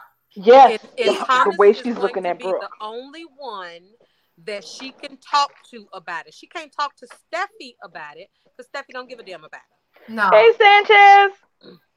Hey, how y'all doing? I've been listening in. Hey, They're good. But yeah, I, it's I like, wanted to. I, Oh, I do ahead. have a question. I just want to know from Bubbles because I think I talked to you earlier. I want to know from Bubbles if she thinks they're going to give Brooke a um a mental health a mental health story because it seemed like the chickadee was completely off, like the last marble fell today, or is it pure D? We know she hate rich kids, but today she seemed a little bit more, as Ken Ken put it, more Karen than usual. She was super Karen today. I want to know what Bubbles think about it. I do not want them giving Brooke some sort of mental issue, a tumor, early onset dementia. I don't want her to have none of that Yeah. to explain why she has been an unbearable cunt for the past six, hmm. nine months, three years. For the past three years, she has been an unbearable cunt. And I do not use that term lightly. But anytime I want to strangle a bitch on sight for the types of things that Brooke has been doing, that's the only way that I can describe them. Um, she has gone above and that or a twat. a tw- a Straight tw- That's a that- that's a nicer term. Maybe that's what I'll call her. That's that's so you know somebody somebody right now clutching their pearls because they said, "Oh my God," she said, "See you next Tuesday." No, I didn't. Sorry if we offended, but yeah, it is what it is. No, I didn't say. called it like we see it. I said, Yeah. so um, the twat waffle that is Brooke. I do not Yeah. want to have some sort of mental issue. I don't. They could have given her a mental issue without it making it about attacking Thomas over his child and fabricating these stories. Because all that's gonna do is make her sympathetic. Now Ridge gonna want to be by her side. Now Hope gonna feel Right. because she put her mom in her place. And Brooke gets off again, and Douglas Right. goes back to the shack, and Thomas is back to being relegated to being um, unworthy of taking care of his child. But now Brooke is back Right. to being mentally stable, and this bitch been crazy since the third episode of the first season. I don't know why she ain't got help before. But no, Lady Sanchez, I'm not buying that. I don't want to see it. If Okay. if she's crazy, let them take her ass off to the room like they should have taken her to that room when she was walking around that island with them dolls talking about my babies. My Yeah. Yeah. She ain't That's never had no kind of mental um healing, no kind of mental treatment. All she got was digmatized when she got back off that island. She went and slept again, and then oh, Brooke's back to being fine again. She has been psychotic since day one. Don't know same person. Don't know same person. Get their sister up in the middle of the night talking about driving to the hospital room of people that you don't know because yeah. you sit there and and and and and stalk these people in their lives. Like somebody mm-hmm. said, we just started stalking until the second season. She no, she started the first season immediately. Right, you ain't been watching this show since the beginning, and if you ain't seen it, you can go on Paramount Plus right now. I mean, there's laws against the shit Brooke was doing now these days. Yeah, yeah, she was she was um studying she was studying reads them in them papers every day. And she was. That turned her on 100% because Dave had proposed to her. Storm sat there in that house and told Brooke, well, you sure you're gonna be happy with Dave? Because I don't I don't think you're gonna be happy just being some cop's wife. You have big dreams, Brooke. You're meant to do bigger things. Why don't you just follow your heart and chase your dreams? Storm is the one that put that shit in her head to start chasing them Forresters. After she had that talk with Storm, uh, Storm, her, her, her little brother Storm, um, she sat there and read that paper about Caroline falling out at the wedding and Donna was like, "Ooh, girl, ain't that some shit?" I bet you, um, I'd love to be a fly on the wall. And Brooke was like, "Girl, we can go be the flies and the wall." And she got Donna in that Volkswagen Rabbit car to drive her to where we going, girl? We're going to Memorial. She had Donna drive her to Memorial. She snuck into Caroline's room. Caroline thought she was a damn nurse or a candy striper. She's sitting there talking to her because Caroline is decent people.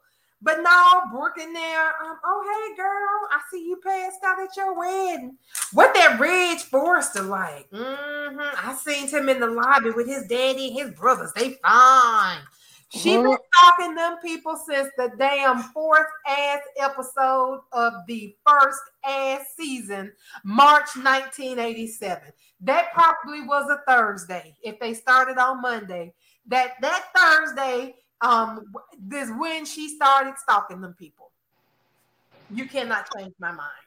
Mm-mm. No, you're not wrong. Because yes, yeah, Brooke, that's that's exactly what Brooke has been doing all this time. Exactly. You are not wrong, uh, Bubbles.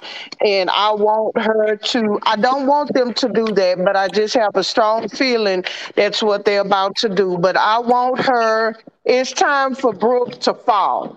Thomas has been getting drugs since he came back from New York with Douglas after Caroline died. I'm ready for her to take her fall.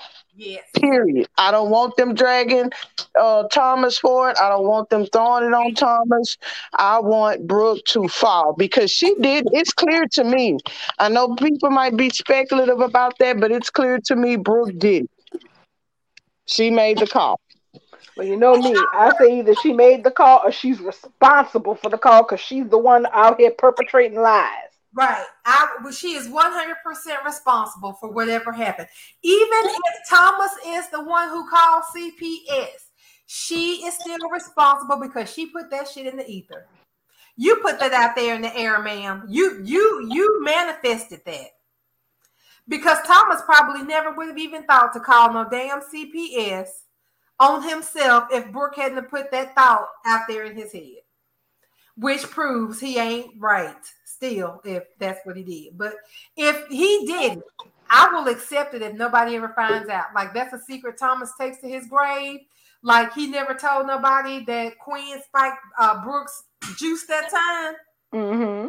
And just like they ain't told Brooke that Thomas knew that Sheila switched them labels on the bottle, I want this to be another secret that Brooke, I mean that Ridge and Taylor know It's a family secret, and Brooke ain't in on it. That's what I want. I want them to keep that. See, and that's that's the one thing that keeps me side eyeing it is because lately, especially in the last few years, we have had these events that had they been revealed, they would have been caused massive problems that never come to nothing.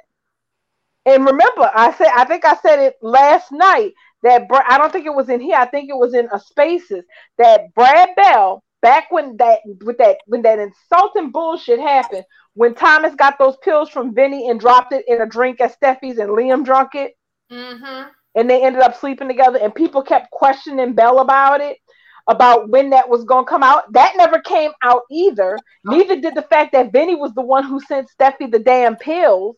All of these things, and people were like, "Well, when are y'all this stuff gonna come out? And Brad Bell sat up there and insulted anybody who has any kind of writer sense, saying that, oh well, you know, I just add that stuff. We just put that stuff in for the audience. That doesn't mean it's actually gonna be revealed. And I realized that he really meant that because we've had repeated incidences where things, where stuff happens that the audience sees, but it stays a secret on the canvas and nobody else ever hears about it again. But that's that is a writing device, and and I appreciate that he uses that. Um, he uses it sparingly, so I can appreciate it that he does stuff like that every now and again. Now, if he was doing it all the time, I would be like, pump, pump your brakes. But he does it maybe once or twice a year. So I can be down with him using this device where the audience knows this secret and the characters don't. And the only time they never find out. I'm good with that. I am I'm on the only time I am good with that, and it should only be done sparingly, but the only time I'm ever good with that is if that unknown thing does in fact change the whole landscape. I mean, the whole audience, everybody need to be held hostage to the fact that, oh my effing God, um, all this is happening only because X, Y, and Z, and don't nobody know that. That's the only time it flies for me. That's a good we point. Waiting, yeah. Right, that because we waiting on it to change, and if it never changed, we just have to live with it. But that's, that's the only time it flies, and that's why it needs to be done sparingly. And Brad does it too much for me. See, you make a good point with that because mm-hmm. nothing really came out of, of spiking Brooke's juice with that vodka, except nope. Saying, mm, I felt a little bit weird today. Um, I'm gonna go on over here to this AA meeting because I just feel like I need a drink just out of the blue while she's chugging the orange juice. Nothing. Right. Well, you know what? When you think about it, he set that pot on the back of the stove because when it came around to New Year's Eve, we were all sitting here like, how the hell she didn't know she was getting drunk when um last year she was drinking that juice Quinn spike and she had a sip of that and she was immediately thrown under the under the bus. She was immediately feeling that when Quinn spiked it. But she just sat here on New Year's Eve with Deacon and drank a whole damn bottle of champagne and had and no didn't know that was the real dealio. So I mm-hmm. think maybe if we sit and really think about it, there's a reason behind it. Because the only reason I could see behind nothing coming of the spiked juice is so that later on we could say that Brooke was really without excuse and she did that because she wanted to. You're not gonna tell me that three drops of vodka in the orange juice is gonna hit you uh, uh, harder than you sitting there drinking a whole bottle of, of champagne. That was a hard ass screwdriver. I mean, she took a lot out of that damn bottle and filled it up with vodka. But the, the point still remains. I know vodka has a higher alcohol content than mm. um, wine does. Wine is mm. usually about 14 and hard liquors about 41% if you got the good vodka. So, but still, the point is she should have known on New Year's Eve, just like she knew when something was off when Quinn spiked her juice. Mm. So for me, that was just making my brain go back in time and going, that bitch knew. She knew. She just wanted to do that with Deacon. She knew. Right. So it's kind of like I haven't given up all hope that this story will play out with something that resembles common damn sense. Nope. It's just, you know, we we just don't we just don't trust them. And I even tweeted it. I said we do not trust them. They have gotten us to the point where we know that at any given time they will come up with an excuse to exonerate her and just push all of this to to the back and make it like, okay, no, she didn't do anything wrong. Poor Brooke, she's the victim. Feel sorry for Brooke. I'm sorry. If people were gonna feel sorry for Brooke, they already do feel sorry for Brooke. After 30 some odd years, I have no room, no bandwidth and no time to feel sorry for Brooke Logan about a damn thing. Yep, they're gonna start dressing her back up in her light pale pinks and her whites again um, when they start revealing that Thomas um, uh, made the call. It might be six months from now, but I just don't trust it. And and literally, if we get everything that we want out of this storyline going forward, then we know for a fact that we set up for it to explode in two or three months. Yep. Yep. They might stretch six months just to give us an extra little um what they call false sense of security. They mm-hmm. might six months. They might even let Hope initiate a kiss with Thomas, just the mind fuckers, as Sam likes to say. Oh, um, but then she'll end up going right back to Liam, to Liam. and forgiving her mama. Um, oh. because it's all going to come back. It was all Thomas. None of that would have happened if it wasn't for Thomas. Even though we seeing it happen before the CPS call, but none of it would have happened if it wasn't for Thomas. And they literally gonna say it in the dialogue over and over and over and over and over and over and over and over and over again. But oh. just like they did with Baby Beth. Thomas, if Thomas hadn't made that CPS call and pretended to be Brooke, well, uh, Liam would have never slept with Brooke if Thomas hadn't made that CPS call and blamed it on Brooke. Right. Mm-hmm. would have never married Taylor if uh, Thomas wouldn't have made that CPS call and blamed it on Brooke. Exactly. They will suddenly, and Sam, you laid it out quite flat.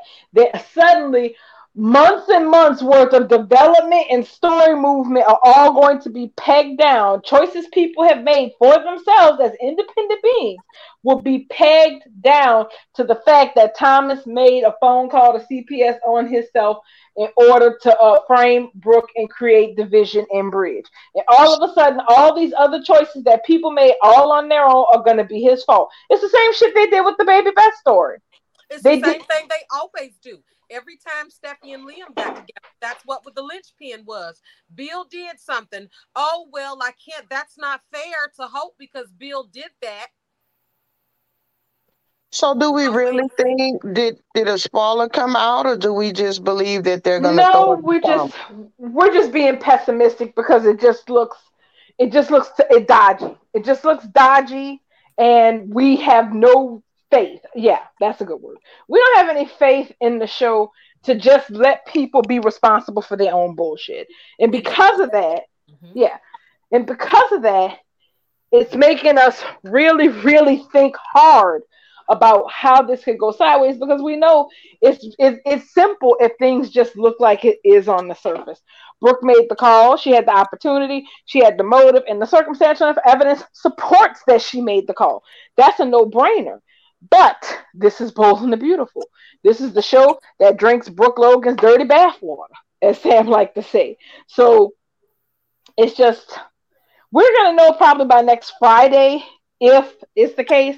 If it turns out that Brooke made the call, or if on the surface it looks like Brooke made the call, then there's like a 50-50% a 50-50 chance that Thomas was somehow involved. What I'm hoping is that by next Friday Dollar Bill will rescue us from this hell by saying he was somehow involved or responsible so that this cloud can move over from the story and I can actually start to pay attention and feel like, you know, okay, maybe this might actually go a decent way for a change. So I'm gonna stick it for Tom for Thomas's sake because right there's because the thing is that the the interpersonal dynamics that are going on in the background of this bullshit are interesting because we talked about it in your spaces, Sanchez, and we just finished. We were talking about it here too about how this team up with Brooke and Liam with Hope on the other side is is is not just fascinating, but it's actually concerning since it's getting to the point where I actually feel sorry for her having to deal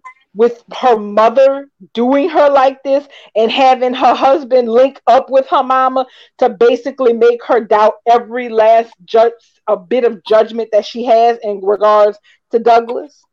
Mm-hmm. Yeah. Because they don't agree with it. I mean, you even have they're they're sitting here advocating for this to go to the next level, and the, uh, for the, like, well, yeah, I know we're trying to keep it civil, but maybe it's not time. It's time to stop doing that. And she's sitting over here looking at them like that's the last thing I want. I don't want this to be a thing. And it up to this point, it hasn't had to be a thing because whatever anxieties or or issues she has, it looks like she's worked through it enough to understand Douglas is where exactly where he wants to be, and I gotta respect that. Regardless, regardless, mm-hmm. even regardless who calls CPS or not, Douglas has made his uh, mind that that's where he wants to be, and Hope has decided she's not going to even fight Thomas on it. Right. She's going to go over, she's going to spend time, and she's going to be okay with it because Douglas is happy. But now they are using, getting to the point where they're trying to get her to not just question Thomas's judgment of uh, and his ability, but her own. Her ability mm-hmm. to gauge whether Douglas is being taken care of properly. They want Hope to believe that only they can judge whether Douglas has been yes. taken care of properly. Yes. And that's what's going to draw Thomas and Hope together. Mm-hmm. I mean, because I'm sorry. Could you imagine living in that oppressive ass house with those people? Mm-hmm. Well, when, well, whenever you have this type of conversation with them, it's your mother and the waffle and idiot you married telling you how you don't know what the you're talking about 24 7. I would be, I'd never be home. Mm-hmm. Although I'd be divorced and I'd have disowned my mother by then. But besides that, I would never be home. right. Cause right. that's just and then Ridge. Mm. Ridge. I'm gonna have I'm gonna have to say you something. Ridge.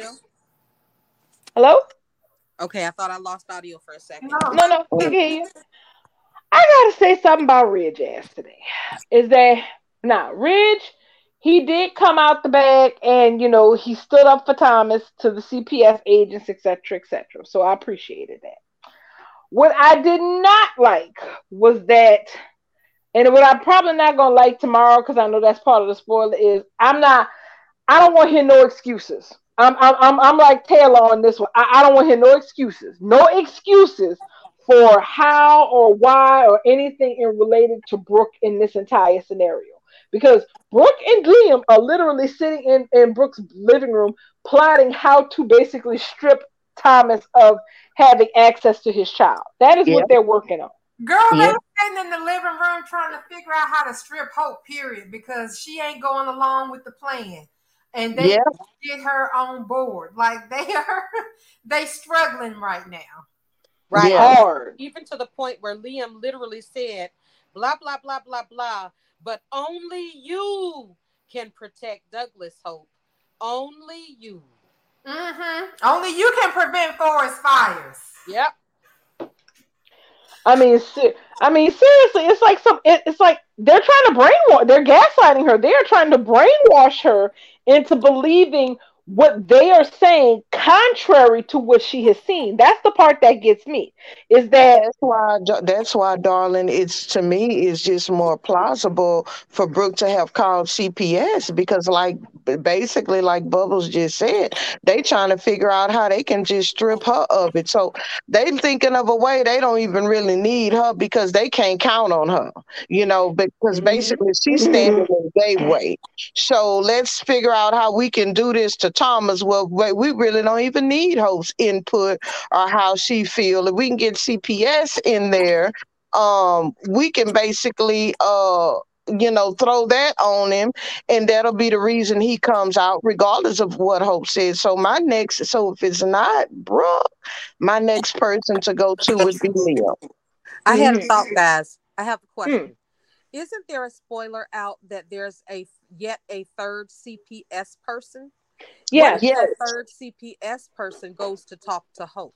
Because two CPS well, people I, already talked to Douglas today. Well, the picture that I saw, I'm going to see if I can find the picture on Insta. The picture that I saw, it was either on Insta or or or. You or, told um, us it um, was on Insta last night, yeah. Uh, darling. The picture that I saw, the guy was standing next to Ridge. Let me see if I could find it. I want to say that's the same guy that was on today because I looked at him in those pictures. I think that's the same guy and he just comes back by himself, maybe. Oh. They gonna have one with short hair come, right? Let's see. Hold on, let's see if I could find it. Because I, I didn't see any spoilers. Um, but I heard that I think I heard on Twitter that there was going to be a third CPS person, or I don't know. A, oh, wait a minute. No, that was not a third person. That was another visit. But uh, we don't know if it's the same person or a different person. We'll find It's out. supposed to be a different person. That's what we talked about last night on the yard because I think Darling found the picture for us. It's a different CPS guy. So we so we got two today. So we should have one more coming. And I would imagine, wouldn't one go to talk to Hope? Possibly. Wouldn't that make sense? Or whoever made the phone call, right? Now, what if that? What if we do have a CPS person go to talk to Hope, and Brooke and Liam essentially take over and basically start giving their view of what's going on? Oh, Lord. So would be- Miss Queen say it's on Tara's page, uh, darling. They bulldoze her all the time. I mean, Yeah, that way. I went to the chat. Yeah, it was it, yeah, it was Tara. Next She week, it's Ridge Tara's is page. surprised when a CPS agent shows up to tech to check on Douglas, but it's not the same guy. It's not the same guy as the two people who showed up today. Because the woman, one was that woman, and the other one is uh the um the Latino looking guy. Yeah, because he had kind of longer hair. yeah, the Latino looking guy. Yeah, that's what I was saying. So it is a different guy, but he It's another guy. Yeah. Okay, so I wonder if any of them gonna talk to Hope, and if he, because because I can see this really. Because remember, I was saying earlier, if this is just a good visit and it just is over, this leads to it may be looking like Thomas had something to do with it, but if it actually has some consequences. So if there's another CPS, and if there's and if this one doesn't go as well as the one today, then we are leaning into territory where probably Brooke did it because you know the story wouldn't write it to where Thomas actually got himself in real trouble. You feel me? Yeah. Let's see. Hold on a second. I need to see something because There are three. So this what I did. I went to the comings and goings. okay. This says viewers will be in a, for Bumpy. This was written on uh, Friday the 23rd. Viewers will be in for a bumpy ride next week on the Bold and the Beautiful when things heat up, not only between Brooke and Thomas, but between Ridge and his wife as well. Opera Digest is reporting that daytime alums Chi Lan Lu um, from General Hospital, Nina's ex assistant, and Steve Richard Harris, One Life to Live Seth, along with newcomer Johnny Rosales, have been cast to play roles that will have an impact on the storyline. Mhm. Um, Oh, hold on now. So, what's about to go down between Brooke and her stepson that's previewed in the bold and beautiful spoilers? Brooke and Thomas get into a heated argument, which we can bet has to do with him wanting Douglas to live with him or the fact that he and his sister Stephanie believe their mother is a better fit for their father. Whatever the case, Brooke becomes scared for her safety and later, ta- later, later tells Ridge what happened between her and his son. But wait, Brooke takes things a step further and calls in the authorities. Lou and Rosales will turn up as CPS officers on Tuesday, September 27th, and Wednesday, September 28th, with Harris appearing as fellow CPS officer Walter Barnes on Thursday, September 29th, and Friday, September 30th. mm. Mm. Ridge, Bubbles. uh, Ridge will strongly defend his son, having remembered that Brooke had threatened to call Child Protective Services in the past on Thomas. Once somebody says something like that, you can't get it out of your head, stated Thorsten Kaye. Wanting to discuss the situation further, Ridge ends up calling Brooke and asking if there's anything more she wants to add about what happened, to which she replies no. Kaye explained that one always wants to believe those they love. So when Brooke says no, Ridge chooses to believe her. And you can imagine how Thomas will react to this. Spoilers also reveal that he lashes out at his father for siding with Brooke and having had enough of being emotionally whiplashed back and forth between his wife and son. Ridge calls in a favor in order to get to the bottom of what really went down between Thomas and Brooke. Until then, read why Ridge and Thomas are perfectly set up to turn over new blah blah blah. Y'all, Charlie is gonna be the one to tell Ridge that Brooke uh that Stepped outside and made that call. probably what's gonna happen since they got cameras everywhere. Brooke is acting like Thomas came after her life or some shit.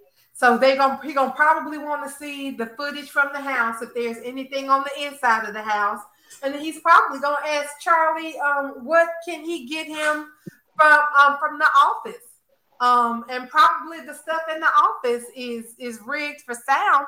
I remember when Thorne, y'all remember when Thorne set Donna up in that office to make it look like she was cheating on Eric, and then mm-hmm. That sits on that table, that circular uh structure what, what do they call it? the art display thing that circle thing in the office he put the microphone on that do y'all remember that storyline i remember i remember but you know what though when brooke went at the office um, T- Thomas and Ridge was across the hall. So where would he have put a camera?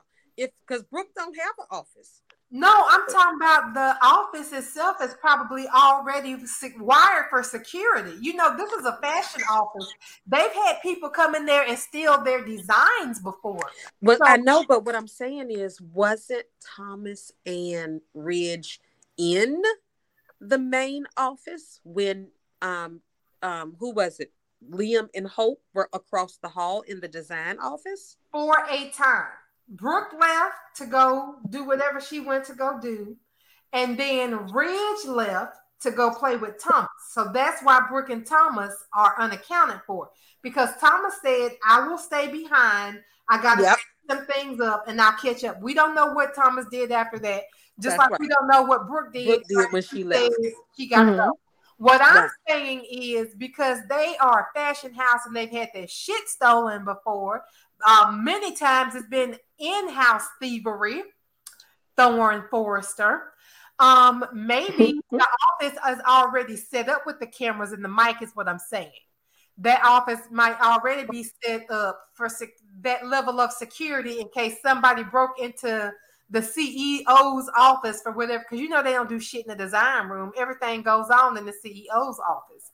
So right. what if that security is already set up, you know, with sound? A lot of security tapes these days are set up with sound because people, if there's an argument, you can't hear what's going on. So businesses opt for the the extra money so they can get the sound. So Charlie, That's not to mention, there's always the possibility that they made security update upgrades during the Sheila debacle too. Right. So, okay. So, you remember yeah. Bubbles? You know how sometimes you say that I'm slow and I'm just not getting it. I still am missing something. I hear that you're saying that the offices are already wired, right? Mm-hmm. Right. I get that. But what what I'm saying is, where do you think Brooke actually made the call? So that's what I'm saying. If Thomas, whatever he did, if he finished doing what he needed to do and left, and, left, and then Brooke came in the office behind him, because again, everybody uses that office for every damn thing. Um, he could have left and she came in behind him or came in after he left to make that call. Because, like I said at the beginning, if she had walked into that office while he was still there, we probably would have gotten a scene or right. we with a flashback scene. But I can't imagine they would have in this heated moment with the arguments that they're having. I can't imagine she would walk in on the office with him and be like, "Oh, I'm sorry, I know you was here. I'm gonna go on back out." No, she would go in and try to bust heads with him, and they would show that to us. Um, I I don't I don't care if the bitch was in the bathroom. They got cameras in the bathroom. Charlie gonna get her. Um, because Charlie's been getting everybody. Yeah. And it was funny. I didn't believe it yesterday when Lady Sanchez said that um Ridge got uh Charlie keeping tabs on Brooke, but he mm-hmm. back today and asked Steffy yep. if she had seen Brooke. And mm-hmm. no, as far as I'm concerned, this is fucking Brooke Logan free zone. And Charlie said, I tenfold gotcha. We won't let no, I'll, I'll, keep her out of the office. And Finn said, well, keep everybody out for about a good 30 45 minutes you. Finn put everybody out today. and Charlie was like, why you y'all don't want to be disturbed? For I don't understand. And Stephanie's looking at him like, dig if you don't get the fuck out of here. yeah. My husband trying to do a little something, something. Get on. My husband trying to give me the Brooke Logan experience. If you don't get the hell my office, I'm trying to see what go down when when the when the when the sun is up. If you don't get out of here, sir. Talk about why y'all want And the other the other thing that makes me suspect there may be something to that bubbles was the first thing out of Brooke's damn mouth when she got back to her house was about how she was not comfortable about how it wasn't a good idea to talk about this at the office. Yep. She was like, because she wants to keep it secretive. She don't want nobody overhearing. She don't want nobody listening in. She probably privy to some of the security that they have there. She knows that they pull the security to see Deacon leaving the house. Of course, she's going to be careful. I wouldn't talk at the office either if I was trying to set somebody up to lose their kid. You talk about that shit in your car in the garage with the radio on. hmm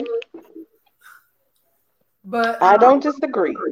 I, I, Well, I- thank you for reading that. That cleared up a lot for me. Thank you for reading that. Um, you know, so I mean, I had a feeling. I mean, I it felt like I hope. it was Brooke. I knew it was Brooke because it was either her or Liam. It was either her or Liam. But when they say Brooke will call the authorities, it has to be CPS because she hadn't called it. She didn't call the police on Thomas when she felt like he was threatening her with that knife, which would have been. Which, if you actually felt threatened, why didn't you call the police? So that just that just stamps it for me. I mean, she called the authorities. Yeah, I mean, she called CPS. I mean, the authorities meant CPS. yeah. The- the- So either she did it in the hallway, Sam. She either went stood out in the hallway, or either, like uh, Bubble said, Thomas must have had done already left Also, Stacey's and not and to went in there. And Vicky Langer also mentioned maybe the showroom. It's not like they're giving they've been doing fashion shows. So That's she right. walked out to the showroom. That's right. they So the she- showroom, the dressing Hey, room. listen. Uh, can y'all hear me? Yeah. yeah, Sam. Y'all always say, "Yeah, I can hear you." um, listen. Um, uh, when Bubbles was reading that article that, Mhm. that Thorsten Kaye had, um, that was Thorsten Kaye's soap opera digest article. I remember reading it, but how come I completely did not catch until Bubbles was just reading it that the article clearly states that Brooke made the call. It wasn't questions. Yeah, it does. It It does. She made y'all, the did y'all call. just catch that? Pretty I much think everything I have should- read said that Brooke makes the phone call. Yeah, when she read it, I caught it. I Um, read it before, but I didn't catch it. I Me know. neither. It says I, this is the first time I heard her read it. I didn't. I don't think I read that before, or I you know, did. at least I don't remember. But tonight is the first time I caught it, which it clearly says Brooke called Brooke the made authority. It literally, I didn't. I read it myself on so, I uh, did. on, on Instagram, but I, I I didn't catch until Bubbles just read it to me that Brooke took it a step further and made a And made to the the call. That's right. Yeah, I, this is the first time I, I heard it, Sam. I've been telling y'all it can't be Bill. And I know y'all want it to be Bill. Esty Ryder and Electra Storm have both put in their bids for Bill, but I done told y'all why it ain't gonna be Bill. He's a petty Bill. He's Loganized, but Bill has never been a petty bitch like that. Um, yeah, Bill is the Bill is a low level. He's villainous. He's not a villain, but he's got some villain tendencies. Um, yes, and he always tells us about his plans to do things. It's never a surprise. We never go, oh my gosh, Bill did that. No, because Bill will tell us and he will plot and plan it, just like we knew that Bill was trying to kill Amber and what would have been his grandchild if, if that baby had came out anything but black. Um, yeah, Bill has those old school villain ways where he's gonna sit behind his desk, rub his hands together, and tell you his whole plot. Now yeah. I know his key henchman is gone, and he ain't got nobody to tell to no more because he would tell Justin all his little plots, and Justin would Mhm. run off and do his dirty work. I don't think it's going to be Bill because Bill is very obvious. Even when he was trying to run, ruin Steffy's life, when he was stalking her and doing all that nefarious shit, we knew it was Bill. We didn't have to guess. We knew it was Bill. This is Brooke. I'm going. just like I put my money on it being Liam, I'm putting my money on it being Brooke. Um, mostly because of the way the spoilers read and the way that I have been interpreting the spoilers. Um, the only thing that's gonna break Ridge's heart is finding out that Brooke lied to him about calling the authorities on Thomas. Because it's the one thing he's been begging her not to do. Um, and she went ahead and did it, and she's gonna lie to his face about it. Hmm. Her Listen, ass is crazy too. She did. Been, I think now that it has been that we finally, I think all of us read these things too quickly, you know, yeah. to consume it, and we didn't really marinate on it because it mm. clearly says that Brooke made the call. So yeah, it clearly says Brooke made the call. So then can no relax. Yeah, ain't no ifs ands or buts about this no more. Brooke she made the call. call. So Brooke made the call. Thomas is off the fucking hook. We don't have to worry about them dragging our tay tie, Sam. So my heart has slowed down a little bit. I'm exactly. happy about it. I can relax. It's his fault at the end of the day. They gonna still find a way to, to blame it on. If Thomas had never taken Douglas from the house, Brooke never would have had a breakdown, and she uh-uh. gone through all of those trials. She never would have slept with Liam if Thomas hadn't taken Douglas from the shed. But you know, ain't nobody gonna go for that because Hope is already not going for Brooke and Liam shit. No, not really. She and, you, and that look, that look that she had in her eyes today, she really wasn't with the ships with them on this. No, today, baby girl was like, y'all about two steps away from me blowing the fucking gasket right now. Like I'm so sick of hearing y'all talk this shit. And I've already said what I've said, and that's what it's gonna be. But that's not Hope's style. What she gonna do instead is turn to Thomas. Mm-hmm. So, darling, your spoiler, because we were thinking today that Logan versus Logan was today because she did put her foot down today. But I don't think, and now that after hearing uh, this article, the whole article that Bubbles just read, I think it's it's gonna be something. It I'm thinking it's gonna come up because she's gonna find out that her mama was the one that made the call on CPS against Thomas.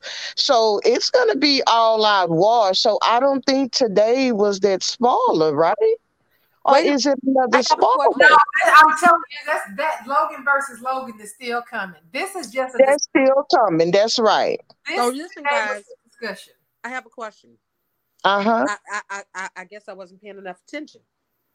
Did Brooke or Liam, either one of them mention CPS today? We know Brooke no. talked about it to Ridge. We know Brooke talked about it to Ridge again on the phone today. We know that Ridge and Thomas talked about it. But Brooke has not mentioned the three letters CPS to Brooke, to Liam, or Hope, has she? No. She has not. And when Ridge called her today, she answered their phone, baby, like, a, hey, Ridge, what a nice surprise. So, you know, so Brooke gonna be lying to everybody. She lied to everybody. And she was just in full hysterics. That's why I was like, what in the hell happening with Brooke? Because she was in full hysterics. Uh just a moment be- just right before that call came through, because she was in there arguing with Hope about uh Douglas and Liam. So they were going at it, and then then the call came from Ridge, and she was, Hey, sweetie, how you doing? Nice surprise. Nothing came, and then when Ridge started telling, going through the scenes of what happened because before he just told her what happened. He was like, Do you know? Uh, we got a visit today. And she, Really? Who? Rich? And when he started telling her, What? CPS?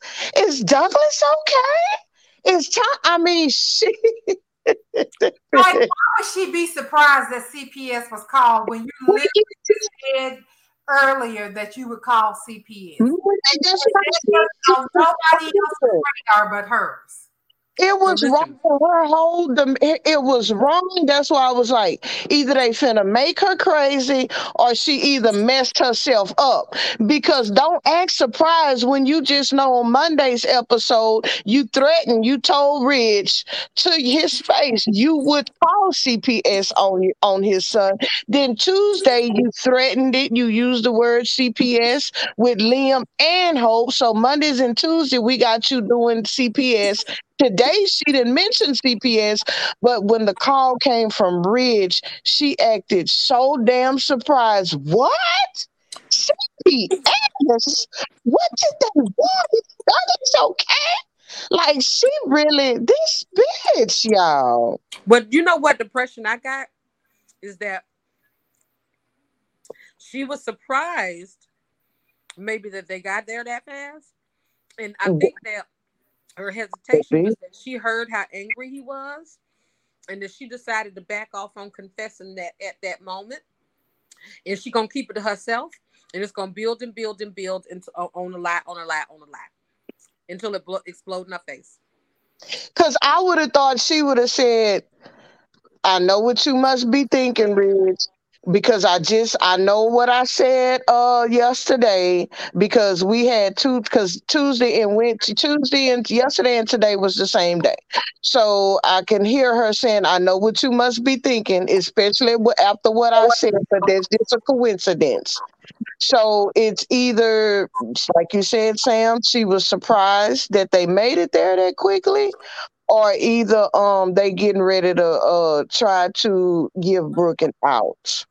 I I mean, or either or you know what? It could be the third thing. They just gonna let her take her charge and deal with it. I mean, maybe Bradley about to let Forrester fans be happy for a minute.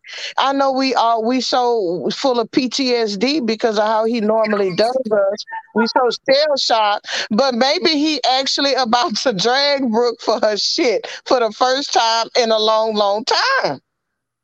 Child. If, if, if, if, if, if ifs and buts was candy and nuts. Oh. We'd all have a Merry Christmas. oh, we all have cavities. Brooke took. I mean, I don't want this shit. I mean, because she just read. We know Brooke did it. Okay, we got the call. Brooke will take it a step further and call the authorities. How she gonna explain her way out of this? And how is Thomas gonna be her reason to explain her way out of this shit? They didn't win there and traumatized that boy. But I enjoyed the scene though when he was like, when they was like are you safe here? Do you like it here? And he was like, well, safe? What you mean? yeah, I like it here. I have a question, guys. What? I have a question. Um, that today, when the two CPS agents were at um, Forrester's mansion, did yeah. they make an appointment for another stop by, or no. something? Okay. No. So what if both Thomas and Brooke call CPS? What if Brooke called CPS? No. And what if Thomas called CPS? And we got. I think it would have been in that spoiler that Sam that Bubbles just wrote. If Tom, they would have said something like Thomas does something low handed or undercut. No, they just said Brooke takes it a step further and called the authorities. So this just may be a follow up visit. I don't think Thomas had anything to do with this. Well, that would that would be our wishful thinking but I'm, I'm still looking for the linchpin in Bell's habit of uh uh you know blaming the Taytots for holding to for uh what is it trying to come be, for, for trying to tear us apart. It's always tearing someone apart. Trying to trying to take using Douglas to take Ridge away. I think it was good. Mm-hmm. Sounding sounding crazy. Your kids well, just want me to break up with Ridge so you can have a chance with him. Bitch, that's your husband. Y'all ain't gonna break up, and it ain't exactly. gonna be a chance for Taylor and Ridge. They grown as hell. They either gonna reunite or not. They acting like they in high school. Pretty much, break or like they're so dating or they're engaged or some shit. I will say there's one thing though, and then we're gonna wrap it up because it's 858. Mm. I will say in the whole Thomas did it. Um, the only thing that would make that stand for me is the way he was acting with CPS. Like he was going ab- above and beyond and being protective. Like he told the lady to take the knife. Just take it. If this is if this is going to cause some kind of problem with people thinking that this house isn't safe, just take the pocket knife. But I felt like that was a little bit too much because it's a pocket knife. The kitchen is full of mm-hmm. fucking knives.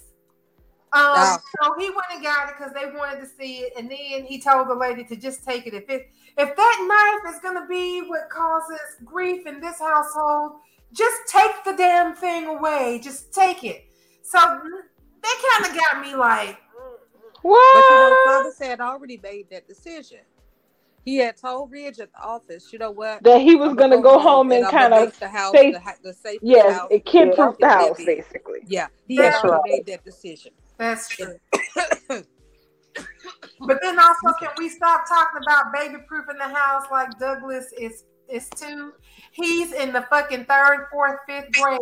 He is the boy Mhm. uses the knife at dinner himself. If they ever feed him a steak, I know he's cutting the steak. Himself. Is Hope cutting up the meat for him? No, because they don't eat meat there. Hope and Liam Oh, don't eat that's meat. right. They so don't eat meat. That's Yeah. Oh my god. damn knife.